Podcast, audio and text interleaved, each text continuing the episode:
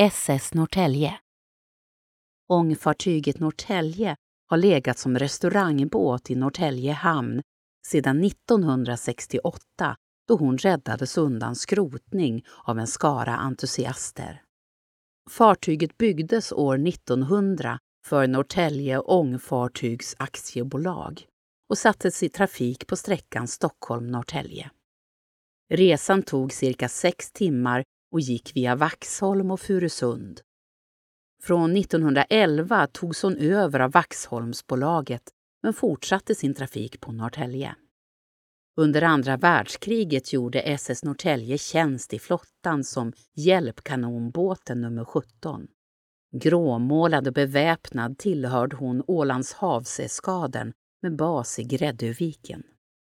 Under några år i början av 1950-talet gick SS Norrtälje som Ålandsfärja i trafik på Mariehamn. Hon hann även med ett par turer på sträckan Stockholm-Åbo. Från 1962 låg Norrtälje upplagd i Stockholm och användes som kontor av ett resebyråföretag. Innan hon 1968 räddades till hemmahamnen.